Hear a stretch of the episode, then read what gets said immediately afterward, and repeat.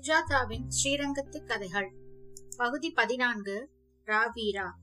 ரங்கு கடையில் இலக்கிய விசாரங்கள் நடக்கும்போது ராவீரா என்கிற ரா விஜயராகவன் தான் பிரதான பாகம் வகிப்பார். ராகவன் திருச்சி கல்லூரியில் கெமிஸ்ட்ரி வாத்தியார். அவர் மூலம் எனக்கு பூரம் என்பது மெர்குரி குளோரைட் என்பது தெரியும். ராகவன் தமிழும் படித்தவர். குறிப்பாக பிரபந்தத்தில் ஈடுபாடு உண்டு. புதுமை பித்தனை சந்தித்து பேசியிருப்பதாக சொல்லியிருக்கிறார். ஏதோ ஒரு பத்திரிகையில் சூடி கொடுத்த சுடற்கொடி கைக்கிளை போன்ற வியாசங்கள் எழுதியிருக்கிறார். மில்டன் காளிதாசன் என்றெல்லாம் நிறைவே பேசுவார். அவர்தான் எங்கள் உள்ளூர் இன்டலெக்சுவல் ரங்கு கடைக்கு தினமும் புகையிலை போட்டுக்கொள்ள வருவார். கதர்ச்சிப்பா போட்டுக்கொண்டு ஒல்லியோ ஒல்லியாக இருப்பார். கிள்ளி எடுக்க சதை கிடையாது. பேசும்போது தொண்டை குண்டு மட்டும் நடமாடும். கையெல்லாம் பச்சை நரம்பு தெரியும். தொட்டு தொட்டு பேசுவார். சின்ன பையன்கள் என்றால் அவருக்கு இஷ்டம். அவரை சுற்றிலும் எப்போதும் ஒரு கோஷியே உலாவும். அவர்கள் எல்லாம் பேசிக் கொண்டிருக்கிற போது நான் ஒரு மூலையில் நின்று கொண்டிருப்பேன். அவ்வப்போது என்னை பார்த்து ஆத்துக்கு போடா இதெல்லாம் கேட்டா கெட்டு போயிடுவ என்று அதட்டுவார். நான் போக மாட்டேன். அவரிடம் எனக்கு ஒரு வசீகரம் இருந்தது. அதே சமயம் அவர் மேல் காரணமில்லாமல் ஒரு இரக்கமும் ஏற்பட்டது. ஏதோ ஒரு வகையில் கண்களிலோ அல்லது சற்றே அயர்ந்த தோற்றத்திலோ அவர் ஒரு வகைப்பட்ட மானுடனின் அத்தனை சோகங்களையும் தாங்கிக் கொண்டிருப்பவர் போல் ஏதோ ஒரு வைஷ்ணவ இயேசு கிறிஸ்துவர் போல் தோன்றினார்.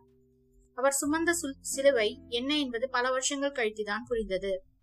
ராகவன் எங்களுக்கு எதிர்சாரையில் தாஸ் வீட்டுக்கு இரண்டு வீடு தள்ளி இருந்தார் வீட்டுக்கு சாப்பிட மட்டும் போவார் என்று கேள்விப்பட்டேன். மற்ற நேரங்களில் முனிசிபல் லைப்ரரியில் போய் உட்கார்ந்து கொள்வார். அந்த லைப்ரரி பஸ் ஸ்டாண்டுக்கு அருகில் கூர்ச்சையாக மேசை போட்டு சுதேசமித்திரனை கயிற்றில் கட்டி தொங்க விட்டிருக்கும். பீரோவை திறந்தால் ஒரு மாதிரி புராதன வாசனை வரும். யாரோ ஒரு குப்புசாமி முதலியார் சாகும் தருவாயில் கொடுத்துவிட்டு போன படுப்பு புத்தகங்கள் ஏராளம் இருக்கும். பாதி இங்கிலீஷ் பாதி தமிழ். ஒன்றும் படிக்க விளங்காது. ராகவனுக்கு மட்டும் இதெல்லாம் ட்ரெஷர் என்று ஜன்னல் வெளிச்சத்தின் அருகில் உட்கார்ந்து கொண்டு ஆழ்ந்து படிப்பார். லைப்ரரி மூடியதும் பக்கத்தில் டென்னிஸ் கிளப்பில் போய் ஆக்ஷன் ஃப்ரிட்ஜ் ஐநூத்தி ஒன்று என்று ஆடுவார்.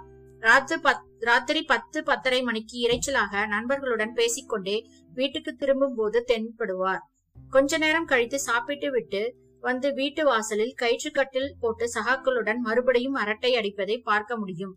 எரிச்சலாக சப்தம் கேட்கும். அவர் குரட்டையும் எங்கள் வீடு வரை கேட்கும். ராகவனின் மனைவி எப்போதும் உள்ளேதான் இருப்பாள். ஒரே ஒரு தடவை ராகவன் என்னிடம் அவளுக்காக ஒரு செய்தி சொல்ல சொல்லி அனுப்பினார்.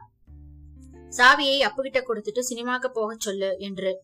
நான் என்னுடைய மானசீக காரை ஓட்டிக்கொண்டு அவர்கள் வீட்டுக்கு சென்று மரக்கதவை திறந்து உள்ளே போன போது ராகவனின் மனைவி நடுக்கூடத்தில் நாற்காலியில் உட்கார்ந்திருந்தாள்.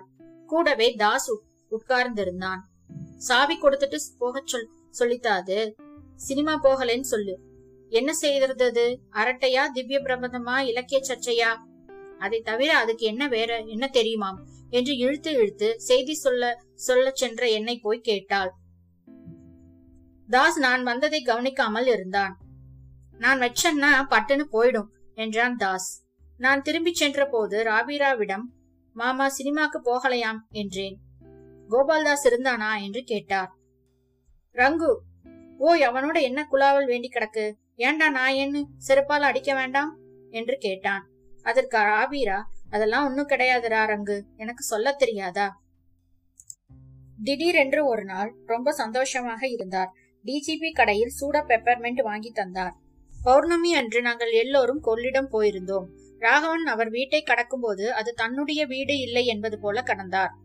கொள்ளிட ஜலக்கண்ணாடியில் நிலா தத்தளிக்க அவரை சுற்றிலும் நாங்கள் யாவரும் உட்கார்ந்து கொண்டோம்.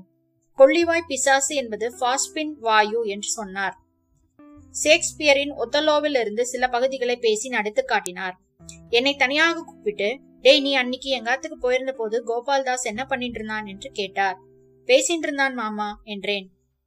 பேசிட்டு தானே இருந்தான். சரி அப்போதுதான் அவர் பூரம் என்பது மெர்குரி குளோரைட் பெர்கு குளோரைட் என்றெல்லாம் பேசினார். ஒரு கிராம் போதும் ஆள் காளி என்றார். வையாபுரி பிள்ளை பற்றி சொன்னார். ரிக்வேதத்தில் மொழிபெயர்ப்பில் குறைகள் இருக்கிறது என்றார். புரியாவிட்டாலும் கேட்டுக்கொண்டே இருந்தேன். நிலாவின் மெலிதான வெளிச்சத்தில் அவர் ஏதோ கிறிஸ்துமஸ் தாத்தாவை போல பழைய ரிஷி போல தோன்றினார். அவரிடம் என்ன என்னவோ சொல்ல வேண்டும் போல இருந்தது. ராவீராவுக்கு ஒரு நாள் ரேடியோவில் பேச அழைப்பு வந்தது. எங்களுக்கெல்லாம் சந்தோஷமாக இருந்தது. அவரும் உற்சாகமாகவே முள்ளு மூஞ்சியை சவரம் பண்ணிக்கொண்டு கொள்ளிடம் சலவை சாலையில் ஜிப்பாவை இஸ்திரி போட்டு நாச்சியார் திருமொழியில் இலக்கிய நயம் என்கிற அவர் கட்டுரையை எங்களுக்கு மூன்று தடவை வாசித்து காட்டிவிட்டாலும் அவர் குரலை பெட்டி மூலம் கேட்பதில் நாங்கள் எல்லோரும் ஆவலாகவே இருந்தோம். கிருஷ்ணா கஃபையில் ஏற்பாடு செய்து வைத்திருந்தோம். சாயங்காலமே அவருக்கு ரேடியோவில் இருந்து பிளஷர் கார் வந்தது. ஊரே அவர் காரில் ஏறிப்போவதை பார்த்து கொண்டிருக்கையில் அவர் மனைவி மட்டும் வாசலுக்கு வரவில்லை. திருச்சிராப்பள்ளியில் ஸ்டூடியோவுக்கு போனவர் ஏழரைக்கே திரும்பி வந்து விட்டார் ஒன்பதரைக்குத்தான் பேச்சு ஒளிபரப்பு. அந்த நாட்களில் டேப் எல்லாம் கிடையாது. சீக்கிரம் வந்து விட்டாரே என்று நான் யோசித்துக் கொண்டிருக்கையில் ரங்கன் கடை பலகையை தட்டி உட்கார்ந்து கொண்டு பேசலை ரங்கோ என்றார். ஏன்னா இன்னைக்கு பார்த்து நேர்வு பேசுறாராம் எல்லா ஸ்டேஷன்லயும் ரிலே பண்ண சொல்லிட்டாலாம் அடுத்த மாசம் பதினாலாம் தேதி வாங்கோன்னு சொன்னான் நான் போக போறதில்ல. கொஞ்சம் சோர்வுடன் நேருவை கோபித்துக் கொண்டு வீட்டுக்கு போனார். எட்டரை மணிக்கு கடை மூடும் நேரத்திற்கு திரும்பி வந்தார். என்னன்னா புகையிலை தீர்ந்து போச்சா? இல்ல ரங்கு இன்னைக்கு ராத்திரி இங்க வந்து படுத்துக்கலாம்னு பாக்குறேன். ஏன்னா இங்க ஒரே கொசு. என் ஆத்- எனக்கு ஆத்துக்கு போக பிடிக்கலை ரங்கு. பக்கத்தில் கோவிந்து என்பவன் வழக்கம் போல ஒரே திசையில் பார்த்து கொண்டு உட்கார்ந்திருந்தான். அவனை நோக்கி இவன் தாண்டா தேவல. நம்மாழ்வார் மாதிரி ஒரு விதமான பிரஜையும் இல்லாம கவலையும் இல்லாம ரங்கு கொஞ்சம் சல்பேட்டா அல்லது ஜிஞ்சர் வேண்டுமே ஏற்பாடு பண்ணி தருவியா? அதுக்கு என்னன்னா என்ன ஆச்சு சொல்லுங்கோ. நேரா ஆத்துக்கு போனேனா? கதவை திரண்டு உள்ளே போறேனா? தாஸ் இருக்கான் பாரு. என்று பேச்சை நிறுத்திவிட்டு என்னை பார்த்து டேய் போடா ஆத்துக்கு என்று விரட்டி விட்டார். நான் தயங்க போடனா என்று கண்களை பெரிசாக விழித்து முதன்முறையாக என்னை அடித்தார். ராத்திரி கோடை பந்தலில் பண் படுத்துக் கொண்டிருந்த போது எனக்கு தூக்கம் வரவில்லை. மெல்ல ரங்கு கடை பக்கம் போனேன். மூடி மூடின கடையின் நம்பர் பலகைகளுக்கு அருகில் இருந்து குறுகலான பகுதியில் பொட்டலம் போல் சோடா பாட்டில் சகிதமாக தலையில் துண்டு கட்டிக்கொண்டு தனியாக சாப்பிட்டுக் கொண்டிருந்தார். என்னை பார்த்தபோது சலனமில்லாமல் இருந்தார். மாமா உடம்பு சரியில்லையா? இல்ல இல்ல. அமிர்தாஞ்சனம் ஏதாவது கொண்டு வரட்டுமா? அவர் என்னை தோளில் தொட்டு நேராக சற்றே கலங்கிய கண்களால் பார்த்து சற்று போதையில் கல்யாணம் பண்ணிக்காத என்றார். தாஸ் எப்போதாவதுதான் ரங்கு கடைக்கு வருவான்.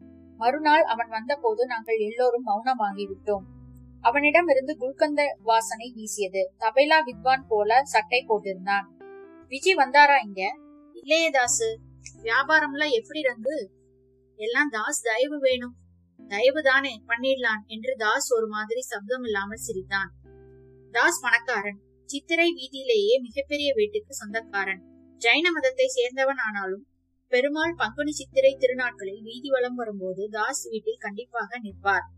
சீவான் தாங்கிகள் சந்தனக்காப்பு கொடுக்க கண்களில் ஒற்றிக்கொள்வான். சாமியார்களையும் வீட்டுக்கு அழைத்து வந்து பூஜையெல்லாம் பண்ணுவான். இப்போது தாஸ் ராவீராவை பற்றி விசாரிக்க வந்திருந்தான். எங்க ஐயங்கார் ரெண்டு நாளா காணோம். சிஸ்டர் சொல்லுச்சு உனக்கு ஏதாவது தகவல் தெரியுமா ரங்கு? எனக்கு தெரியாது தாஸ். வந்தா தகவல் சொல்லி அனுப்பு வீட்டுக்கு. புன்னகைத்துக் கொண்டே சென்றான் தாஸ். மிக அழகானவன். அவன் போனதும் ரங்கு வாயில் வந்தபடி அவனை திட்டினான். ரங்கு மாமா எங்க போயிருக்கார்? என்று ராவிராவை பற்றி விசாரித்தேன். திருவள்ளரை போயிட்டு வரேன்னு சொல்லியிருக்கார். நிம்மதி இல்லைன்னு சொன்னார். ராத்திரி பூரா சண்டையாம். வெள்ளிக்கிழமை மாகாளய அமாவாசைக்கு பள்ளி ரீவு விட்டிருந்ததால் காலை ரங்கு கடைக்கு போன போது வேலை கெட்ட வேளையில் க- கடையை மூடிக்கொண்டிருந்தான். என்ன ரங்கு? என் பின்னாடி வாயேன் என்றான். ராபிராவின் வீட்டுக்கு போன போது வாசலில் பச்சை மூங்கில் வைத்து சட்டி புகைந்து கொண்டிருந்தது. காதல் பூநூலை மாட்டிக்கொண்டு நாலு பேர் சிம்பு சீவிக் கொண்டிருந்தார்கள் உள்ளே போனால் ரா விஜயராகவன் நெடுஞ்சான் கிடையாக கூடத்தில் படுத்திருந்தார். கழுத்து வரையில் போர்த்தி இருந்தது. நடுக்கூடத்தில் நாற்காலியில் தலைமேல் கை வைத்துக் கொண்டு வெறித்து பார்த்து கொண்டு ராபிராவின் மனைவி உட்கார்ந்திருக்க தாஸ் மற்ற ஏற்பாடுகளை சுறுசுறுப்பாக கவனித்துக் கொண்டிருந்தான். போலீஸ் தொந்தரவு வரக்கூடாது என்றெல்லாம் பேசிக் கொண்டிருந்தார்கள். நான் தாசையே முறைத்து பார்த்துக் கொண்டிருந்தேன். அதை ஒருமுறை அவன் கவனித்து முகத்தை வேறு பக்கம் திருப்பிக் கொண்டான். நான் ராவீராவை பார்த்தேன். மூக்கிலும் வாயோரத்திலும் லேசாக பழுப்பாக நுரை போல் தெரிந்தது. முகம் கருப்பாக இருந்தது. ராவீரா பூரத்தை சாப்பிட்டு விட்டாராம். நெற்றில் புதிதாக நாமம் போட்டிருந்தது.